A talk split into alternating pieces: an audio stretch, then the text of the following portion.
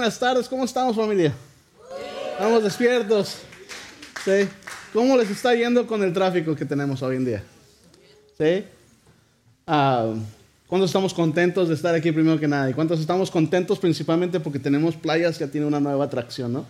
Tenemos nuestro cenote a la entrada de playas, no sé si lo han notado. Ah, la verdad está súper padre, sí, crea un caos este, vial y todo, pero una razón más por qué creernos, ¿no? Los que somos de playas. Y, y, acabo de regresar de Río, estuve compartiendo allá en la mañana y les decía, ¿no? Que a causa de todo esto, empecé a escuchar una vez más, empezó en, las redes sociales, no, es que los de playas esto, que los de playas acá, que, que esto y el otro. Y sí que hay gente que piensa o tiene esa imagen de, de, que los de playas, los que vivimos en playas, nos creemos más que otras colonias. Y les decía, pues ¿por qué no? no? Hasta ya tenemos nuestro propio cenote, o sea, ¿cómo no creernos? Ah, tengo que admitir, sí los estaba ah, picando un poquito, pero tampoco no es cierto. Normalmente tenemos esta tendencia de, discutir, de, pelear, de dividirnos entre nosotros. Es una tendencia que tenemos como humanos. ¿sí? Tenemos esta tendencia donde debatimos por todo y de todo. Eh, causamos divisiones raciales, políticas, este, ah, divisiones aún entre sexos, entre rico y pobre, dividimos o nos dividimos porque uno piensa que tacos frank está más rico que tacos francés, o, que los tacos, no sé, taconazo está mejor que el otro. Ah, y buscamos maneras para estar discutiendo y dividirnos. Sin embargo, creo que definitivamente, a pesar de todas estas divisiones que hay en nuestro país, que hay en nuestra cultura, esta polarización política aún que existe y la cancelación de cultura que ahorita también está de moda, existe una oportunidad para que nosotros como iglesia podamos sobresalir, podamos destacarnos cuando se trata o a través de la, unidad. No sé si sabían ustedes, pero Jesús oró por nosotros. Él oró por nosotros antes de haber sido arrestado, antes de haber sido golpeado y de, de, estar en esa cruz. Él oró por nosotros. Él oró por ti y por mí y por todos aquellos que realmente decidimos seguir a Cristo. ¿sí? Y lo hizo para que nosotros pudiéramos tener unidad. Y como saben, estamos en esta jornada de un año donde estamos viendo los caminos de Jesús. Y hoy vamos a estar viendo los, el camino de la unidad. Y para eso vamos a estar leyendo lo que di, la oración de Jesús en Juan 17. Quiero leer un pedazo primero este, y ya después vamos a estarlo leyendo en orden. Ah, me pueden seguir en sus bosquejos, en pantalla, donde ustedes gusten. Y dice, no te pido solo por estos discípulos. Este es Jesús orando con el Padre y está orando por esos once discípulos que acaban de tener esa última cena, ¿no? Dice, no te pido por estos ah, discípulos, sino también por, los, por todos los que creerán en mí por el mensaje de ellos. Eso incluye a ti y a mí. ¿sí? Te pido que todos sean uno, así como tú y yo somos uno. Es decir, como tú estás en mí, Padre, y yo estoy en ti, y que ellos estén en nosotros para que el mundo crea que tú me enviaste. Y la verdad es que se me hace súper interesante de que Jesús se tomó el tiempo para hacer esta oración súper importante antes de ser crucificado, antes de ser golpeado, antes de ser arrestado, ¿sí? Él se toma este tiempo para orar por nosotros para que estuviéramos en unidad. Qué interesante, ¿no? Ahora, lo hace por, una por un motivo, no para que simplemente estemos juntos y, que, que no tengamos frío, no, lo hace para que todo el resto del mundo pueda creer que Jesús es real. En otras palabras, depende de nosotros si realmente, o de lo, depende de lo unido que estemos, si la gente realmente cree en Jesús o no. Vamos a ponerlo de esa manera brevemente, ¿no? Y ligeramente. Depende de nuestra manera que estemos unidos, de la manera que nos amamos, si la gente realmente decide seguir a Cristo o no. ¿sí? Ahora vamos a estar viendo más en detalle este, este, este esta oración desde el primero del, ah, del, versículo, primer versículo del capítulo 17. Y vamos a ver cuatro áreas por lo mínimo donde Jesús está ah, llamándonos a estar unidos. Y vamos a empezar con el versículo 1. Dice, Jesús miró al cielo y dijo, Padre, ha llegado la hora. Glorifica a tu Hijo para que, ¿para que qué? A su vez te dé la gloria a ti, pues le has dado a tu Hijo autoridad sobre todo ser humano. Él da vida eterna a cada uno de los que tú le has dado. Y la manera de tener vida eterna es conocerte a ti, el único Dios verdadero, y a Jesucristo, o sea, a mí. ¿no? A quien tú enviaste a la tierra. Yo te di la gloria aquí en la tierra al terminar la obra que me encargaste. Ahora, Padre, llévame a la gloria que compartimos antes de que comenzara el mundo. Te he dado a conocer a los que me diste de este mundo. Siempre fueron tuyos, tú me los dices, y ellos han obedecido tu palabra. Ahora saben todo lo que tengo es un regalo que proviene de ti, porque les transmití el mensaje que me diste.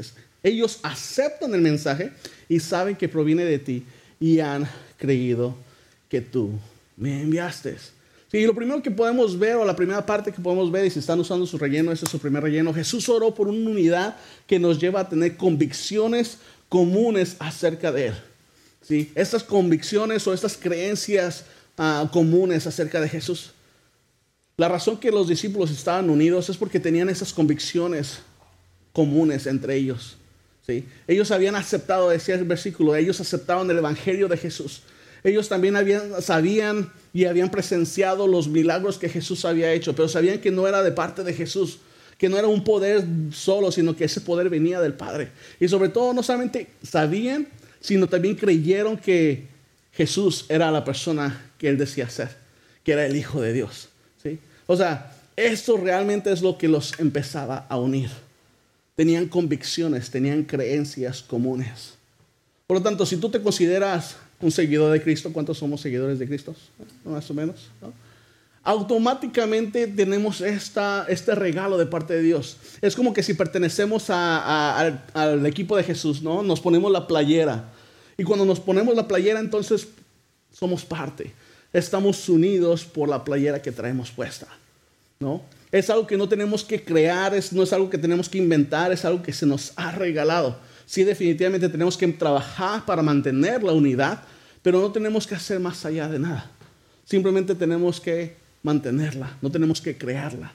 El apóstol Pablo lo escribe, le escribe una carta a los, a los de Éfeso, a la iglesia de Éfeso, y les, da, les dice cuál es la importancia de la unidad. Y miren cómo lo dice. ¿Qué le dice en Efesios 4, 3 a 6? Dice, esfuércense por mantener la unidad del Espíritu mediante el qué? El vínculo de la paz. Hay un solo cuerpo, un solo Espíritu. Así también fueron llamados a una sola esperanza, un solo Señor, una sola fe, un solo bautizo, un solo Dios y Padre de todos, que está sobre todos y por medio de todos y en todos. Sí, aquí el apóstol Pablo nos está, les está escribiendo y podemos ver a través de estas palabras unas cuantas convicciones, unas cuantas creencias, simplemente unas cuantas como que tenemos como cristianos. Le dices, es que tenemos, somos parte de un solo cuerpo. Somos parte de un solo cuerpo. En Romanos 12, 4 a 5 les dice, así como nuestro cuerpo tiene muchas partes, ¿sí? Y cada parte tiene su, su, función específica, el cuerpo de Cristo también. Nosotros somos las diversas partes de un solo cuerpo y pertenecemos unos a otros. Si no importa si somos de ríos, si somos de playas, si somos del este, si somos del oeste, todos pertenecemos a un solo cuerpo. También dice que tenemos un solo espíritu, ¿no? Compartimos esta convicción de que compartimos el Espíritu Santo. El mismo espíritu que levantó a Jesús de entre los muertos, ese mismo espíritu mora en ti mora en mí. ¿Cómo lo hace? Porque el espíritu es omnisciente, es omnipresente, puede estar en donde sea y en todo momento. ¿no? Tenemos una esperanza. La esperanza es de que algún día Jesús volverá por nosotros. Y si Dios nos lleva o nos morimos antes, tenemos la esperanza de que un día vamos a estar todos juntos adorando a Dios por una eternidad. ¿sí? Tenemos un Señor. Cuando nosotros decidimos, sabes que Dios, yo rindo mi vida a ti, ¿qué estamos haciendo? Estamos sometiéndonos delante de Jesús y decirle, sabes que tú señoreas sobre nosotros. Tenemos una fe compartimos el Evangelio de Jesucristo. Creemos de que Jesús es el Hijo de Dios. Creemos de que Él murió por nuestros pecados y que al tercer día resucitó. Y eso es lo que estamos celebrando precisamente esta, semana que entra. ¿sí? Tenemos un Dios y un Padre. Adoramos a solamente un solo Dios. Es que es Dios Padre, Dios Hijo y Dios Espíritu Santo. Pero es uno solo. ¿Y por qué Padre? Porque cuando nosotros aceptamos al Señor Jesucristo nos convertimos parte de una familia. Por lo tanto, somos hermanos y hermanas ah, en la familia, ¿no? No importa si somos de Río, no importa si somos acá, todos somos una sola familia, ¿no? Somos hermanos y hermanas. Y aunque quizás estas simplemente son unas cuantas creencias o unas convicciones comunes que tenemos como cristianos, la realidad es de que tenemos mucho más cosas en común que diferencia o diferentes con todos los cristianos alrededor del mundo, sin importar qué denominación tengan o qué estilo de iglesia tengan. ¿sí? Por eso a lo mejor nos han visto que colaboramos con otras iglesias a pesar de su denominación o su, estilo de, de servicio que tengan. No somos una iglesia que estamos en contra o compitiendo con otra iglesia, no. Al contrario, somos una iglesia que apoyamos, que oramos por otras iglesias para que también juntamente podamos contribuir o, o, llevar la misión a cabo. ¿sí? Somos hermanos y hermanas. No importa que nuestra iglesia se mire así o que se mire de otra manera, no es que nuestro servicio se mire de una manera o de otra. Lo que importa es de que estemos unidos. Y lo que estoy hablando acerca de la unidad no tiene nada que ver con uniformidad. Son dos cosas separadas. ¿sí? Para estar unidos no tenemos que ser uniformes o, ser igualitos. Porque imagínense si todos nos pareciéramos, no sé, vamos a ver, a Dani. ¿no? Imagínense todos ahí con lentes, ¿no? bien, bien peinaditos. A lo mejor nos miraríamos todos guapos. Pero qué raro sería, ¿no? O, o qué si empezamos todos a actuar, no sé, como Juno. ¿No? Como Diana, perdón. Imagínense, todos actuaríamos como Diana. ¿Sí? O qué si ya, ya se viene el, tiempo de votar, ¿no? Este, las, las elecciones se, aproximan. ¿Qué si todos empezamos a votar o, o, votamos nomás por un solo candidato? Imagínense. Imagínate si creyéramos o pensáramos, y aprovecho que el pastor Fito está aquí, que pensáramos igual que Fito. Exactamente la reacción que esperaba, ¿no? Él contentísimo si todos pensáramos o, creyéramos en lo que cree y, y piensa Fito. Pero entonces ya no nos pudiéramos llamar iglesia, nos llamaríamos una secta. ¿sí? Unidad no tiene nada que ver con uniformidad. Vamos a decir que cerramos todas las iglesias alrededor de Tijuana. Y que de hoy en adelante nos vamos a reunir en el Estadio Caliente o no sé, aquí en el Monumental, ¿no? Y todos vamos a hacer un solo servicio, un mega servicio. Imagínate lo complicado de organizar tal evento. ¿Por qué? Porque todos como iglesias tenemos cosas secundarias que nos ayudan a conectar mejor y conocer a Jesús. Si unidad no se trata de uniformidad, se trata simplemente de aceptar nuestras diferencias. Por eso se ocupan todo tipo de líderes para todo tipo de personas. Se ocupan todo tipo de iglesias para todo tipo de personas. ¿sí? Nosotros creemos de que está bien si hay una diferencia en generaciones en una iglesia. Estamos completamente de acuerdo si hay esta diferencia este, políticamente. Si no estamos de acuerdo, no pasa nada. ¿Por qué?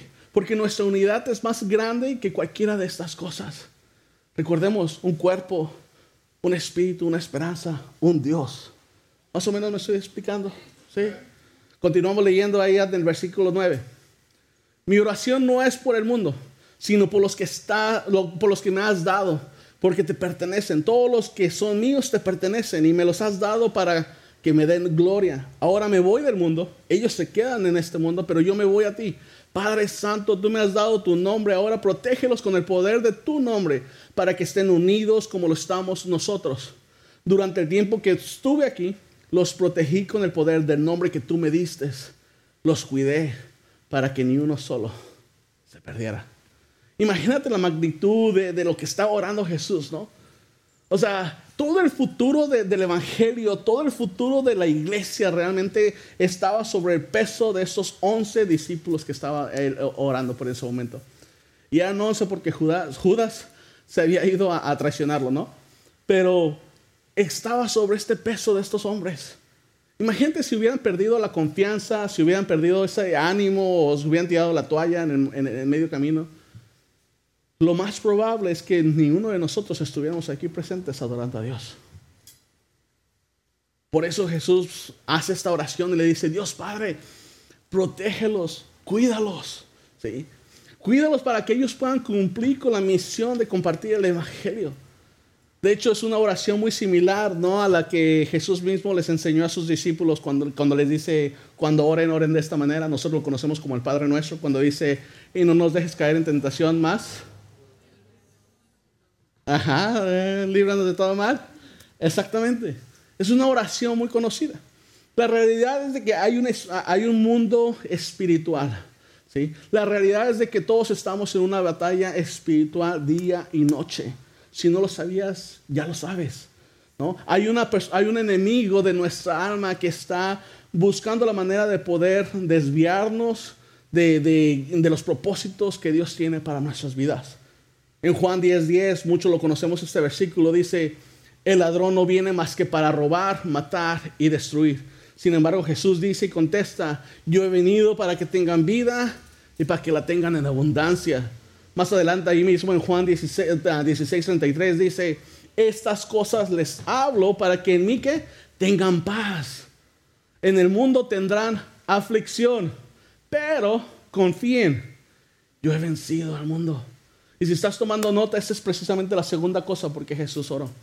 Jesús oró por una unidad que nos lleva a una confianza común en Él. ¿Sí? Definitivamente hay un mundo espiritual. Definitivamente hay un enemigo de nuestra alma que está tratando de matar, robar y destruir nuestra alma. Sin embargo, tenemos que confiar lo que mismo la palabra dice, que Él ya ha vencido al mundo que tenemos victoria, que tenemos un Dios que está por y con nosotros. ¿Cuántos están de acuerdo? ¿Sí? Tenemos ese Dios con nosotros. Entonces ya vimos que Jesús oró para que tuviéramos estas, ah, unidad en, en esas creencias, en esas convicciones y también para que estuviéramos unidos en confianza en Él. Vamos a continuar leyendo ahí en el versículo 13. Dice, ahora voy a ti Mientras estuve con ellos en este mundo, les di muchas cosas para que estuvieran llenos de mi alegría. Les he dado tu palabra y el mundo los odia porque ellos no pertenecen al mundo, así como yo no pertenezco al mundo. No te pido que los quites del mundo, sino que los protejas del maligno. Al igual que yo, ellos pertenecen, no pertenecen a este mundo. Haz los santos con tu verdad, enséñales tu palabra, la cual es verdad. Así como tú me enviaste al mundo, yo los envío al mundo y me entrego por ellos como un sacrificio santo para que tu verdad pueda hacerlos santos. ¿Sí? Hay una meta para nuestra unidad. Hay una meta para que nosotros mantengamos esta unidad y es para que nosotros alcancemos a, madurar, para que podamos estar completos, para que podamos ser íntegros espiritualmente. ¿Sí? Lo que vamos a lo que podemos ver en este versículo es de que Jesús oró por una unidad que nos lleva a la plenitud común a través de Él. ¿sí? A vivir completos, a vivir llenos. Sí, cuando Jesús oró para que sus discípulos o nosotros como sus discípulos fuéramos santificados, lo hizo ah, con esa intención de que pudiéramos hacer la diferencia. Precisamente ser santo significa estar apartado. ¿sí? Estar apartado. Por eso Jesús cuando le está orando al Padre dice, no los quites de este mundo. No, no, no, al contrario, protégelos para que puedan hacer la obra, para que puedan continuar con la misión. A mí me encanta lo que dice en Mateo 5:14, ah, donde dice, ustedes son la luz del mundo. Una ciudad ah, asentada sobre un monte no, puede, no se puede esconder, a menos de que se caigan como las que tenemos, ¿no? Ah, tampoco se enciende una lámpara y se pone debajo de un cajón. No, no, no. Sino sobre el candelero, para que alumbre a todos los que están en casa. De la misma manera, de que la luz de ustedes alumbre delante de todos para que todos vean sus buenas obras y que glorifiquen a su, Padre que está en los cielos. No se trata de nosotros. No se trata que la gente pueda vernos a nosotros solamente, sino que pueda ver lo que Dios está haciendo a través de nosotros y puedan ser el glorificado. Cuando vivimos en una unidad podemos vivir en plenitud. Podemos cumplir la misión que Dios nos ha encomendado. Y cuando dejamos brillar esta luz, permitimos ah, iluminar el camino a Jesús para que otras personas puedan ver ese camino y puedan escuchar y sentir de que todos somos bienvenidos y que puedan decir, ¿sabes qué? Yo soy aceptado y puedo venir como estoy. ¿Sí?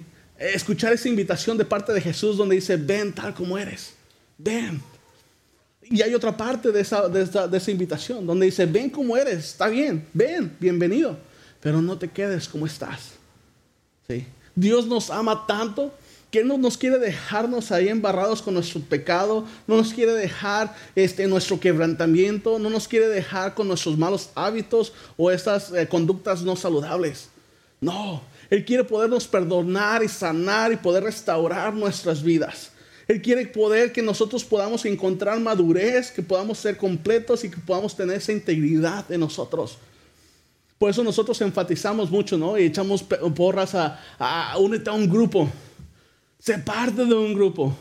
Ya sea Rooted o cualquier otro grupo de crecimiento. ¿Por qué? Porque es en el contexto de la relación donde empieza el discipulado, donde ocurre el discipulado, donde podemos hablarnos en verdad. Cuando hay unidad, hay confianza.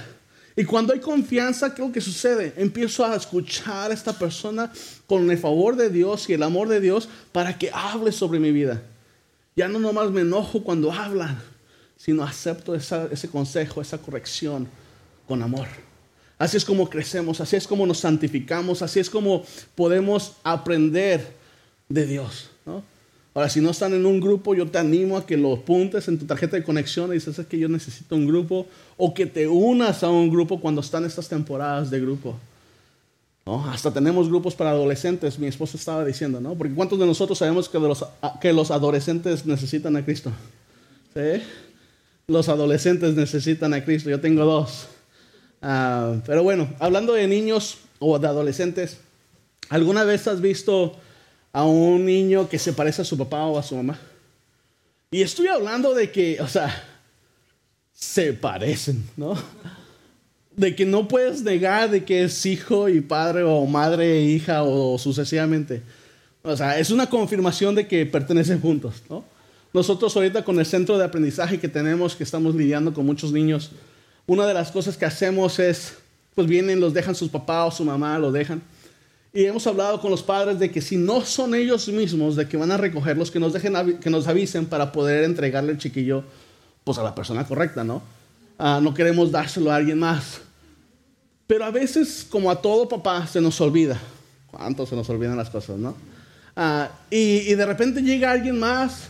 Pero es interesante porque a pesar de que no sabemos su nombre, nada, es evidente por quién están viniendo, ¿sí? A veces ni siquiera tenemos que preguntarle quién eres o por quién viene. No, haz de cuenta que el niño, pero con bigote, ¿no? O sea, esa es la realidad, ¿no? Es evidente de que definitivamente son parecidos, que son uno, que es de la misma familia. Definitivamente llamamos y hacemos nuestra confirmación de que podemos dejarlo ir, ¿no? Pero es muy evidente. Y lo mismo, lo algo parecido es, de lo que Jesús oró. Jesús quiere que nos parezcamos a Él. Mira lo que dice ahí en el versículo 20 una vez más y luego terminamos ah, de leer lo que, lo que continúa. Dice, yo no te, pido, no te pido solo por estos discípulos, sino también por todos los que creerán en mí por el mensaje de ellos. Te pido que todos sean uno, así como tú y yo somos uno, ¿no? Como tú estás en mí, Padre, y yo estoy en ti, y que ellos estén en nosotros. Que nos parezcamos, ¿sí? Para que el mundo crea que tú me enviaste les he dado la gloria que tú me diste. Se lo pasó. Para que sean uno, como nosotros somos uno. Yo estoy con ellos y tú estás en mí. Que gocen de una unidad tan perfecta que el mundo sepa que tú me enviaste y que los amas tanto como los amas, como me, como me amas a mí. ¿Sí? Jesús oró por una unidad que, que, nos lleva a una confirmación común que somos hijos de Dios. ¿Sí? Ese es tu tercer relleno. Jesús oró para, para que tuviéramos esta unidad, esa confirmación de que nos parecemos. Debemos de vivir sin duda una unidad que sea evidente con las demás. Una unidad donde en nuestras comunidades, donde trabajamos, donde nos divertimos, aún en nuestro vecindario, que ellos puedan ver esta unidad. Y que puedan decir, ¿sabes qué? Wow, es evidente que definitivamente es cristiano, vamos a decirlo, ¿no? Aunque te digan que eres hermanito, no hay broncas. Pero debe de haber una unidad entre nosotros y debemos empezar a reflejar lo que Jesús puso en nosotros. ¿No? Que, que, podamos vivir en esta unidad y que podamos amarnos unos a los otros de tal manera que la gente aún pueda decir, ¿sabes qué? ¡Qué locones! ¿Cómo pueden estar tan unidos? Un grupo de personas tan diferentes ¿Cómo es que pueden estar unidos? ¿Cómo? ¿Cómo se pueden amar tanto a pesar de tantas diferencias que tienen entre ellos? Y que la única respuesta lógica es que ¿sabes qué? A lo mejor realmente lo que creen es verdad. Porque suele pasar de que todos los que van a esa iglesia son de la misma manera. Se unen, aman incondicionalmente. Nuestro amor y nuestra unidad entre nosotros debe de ser la confirmación al mundo de que Jesús es real. Qué interesante. En Romanos 15, 7 dice, por lo tanto, acéptense unos a otros tal como Cristo los aceptó a ustedes para que reciban para que Dios reciba la gloria. No como yo quiero aceptarte, no como yo creo que tú te debes de ser, aceptado, sino como Jesús nos acepta a nosotros. Sin pretextos, sin condiciones, sin prejuicios. Es cierto, somos diferentes y qué padre que somos diferentes. ¿Sí? Qué padre. Quizás tenemos diferentes tipos de pensamientos. Qué padre, créanme. ¿No? Pero a pesar de nuestras diferencias, cuando nos aceptamos, cuando nos unimos, cuando nos amamos, entonces es cuando estamos cumpliendo con el propósito de Dios. Y no solamente con su, propósito, sino aún todas estas diferencias nos hacen más fuertes. Por eso está famoso de México, ah, Mexicanos Unidos jamás serán vencidos. Porque algo sucede cuando nos unimos. Hay una fuerza detrás de la unidad. Hay una fuerza. Sí. Sin duda yo creo que es tiempo que la gente de afuera nos deje de conocer o nos deje de reconocer a la iglesia por las cosas que estamos en contra y que nos realmente nos empiece a conocer por las cosas que sí estamos a favor. Que nos conozca por lo unido que somos, por la manera que nos amamos unos a los otros. Y cierro con este versículo, dice en Juan 13, 34 y 35, dice, así que ahora les doy un nuevo mandamiento. Y este versículo lo vimos en la serie pasada. Ámense unos a otros. Tal como yo los he amado, ustedes deben amarse unos a los otros. El amor que tengan unos por otros será la prueba ante el mundo de que son mis discípulos. Y mi deseo como pastor es de que podamos lograr crear estos, estos espacios donde nos podamos amar incondicionalmente, donde realmente nos podamos unir a pesar de nuestras diferencias, que podamos ser reconocidos no nomás por nuestros programas que tenemos, no por la banda que tenemos, no por los edificios que tenemos o la, producción que tenemos, sino porque, son, porque nos unimos, porque no nos, hacemos diferencia de personas, porque nos amamos tal como Jesús nos ama a nosotros, sin importar si estamos gorditos, flaquitos, viejitos, jóvenes, sin importar. Y no para que nosotros recibamos la gloria, sino para que Dios reciba la gloria. Yo creo que estoy estarías de acuerdo si digo, ¿sabes que la, oración que Jesús hizo todavía no se cumple? Y qué triste, la verdad. Qué triste que todavía Jesús esté esperando que, tú y yo nos unamos. Que tú y yo pongamos nuestras diferencias a un lado y decimos, ¿sabes qué? Esto es lo que Jesús no quiere. Esto no, Jesús esto no es lo que quiere. ¿Sí? Que dejemos de causar división entre nosotros. Ah, es que nosotros somos de playa. Ah, no, es que soy de Río. Ah, no, es que soy de Rosarito. Ah, es que él, tiene educación. Él no, él sí. Ah. La pregunta del millón te dejo con esto. ¿Cuál va a ser tu respuesta a la oración que Jesús hizo hace más de dos mil años? Vamos a seguir, vamos a unirnos, vamos a amarnos como Él quiere que nos amemos. Vamos a permitir que el mundo vea que Jesús es real a través de nuestro ejemplo. O simplemente vamos a continuar buscando razones y motivos para causar división, para poder herirnos y estar peleando unos con otros. Yo la verdad quiero que seamos una iglesia donde creamos un ambiente sano y saludable, donde cualquier persona puede venir y, sentirse amado, donde cualquier persona se puede integrar fácilmente porque somos unidos. ¿sí? Que seamos una iglesia donde la gente pueda experimentar no solamente el amor de nosotros hacia ellos, sino aún el amor de Jesús hacia ellos. Que seamos una iglesia donde ellos puedan sentirse bienvenidos a pesar de que podemos hacerlo. Claro que podemos hacerlo. Y mientras los jóvenes de alabanza nos dirigen en una última canción, yo te quiero invitar a que pongas atención a la letra que vamos a estar cantando, pero también que podamos juntos poder autoanalizarnos y decir, ¿sabes qué? Esta es mi respuesta. ¿Cuál es mi respuesta a, a esta situación? ¿Qué es lo que yo tengo que hacer? No esperar a qué es lo que va a hacer fulanito, sino qué es lo que yo voy a hacer. ¿Qué es lo que Dios me está llamando a poner, a, poner a un lado para poderme unir, para poder amar? ¿Por qué no se ponen de pie? Vamos a orar. Padre, primero que nada, yo te doy gracias, Dios. Gracias por esta linda congregación. Gracias por tu amor incondicional, Padre. Señor, perdona, perdónanos por causar división entre nosotros. Padre, perdónanos porque no nos amamos a veces como tú quieres que nos amemos. Ayúdanos, Espíritu Santo, a tener esa unidad que Jesús oró por nosotros. Por esa pasión, por esa hermandad entre nosotros, por esa compasión entre aún entre nosotros, Dios. Para que tú seas exaltado, para que tú seas glorificado, Dios. Gracias. Gracias por extender esa gracia, ese favor, ese amor, Dios. En tu nombre oro. En nombre de Jesús. Amén.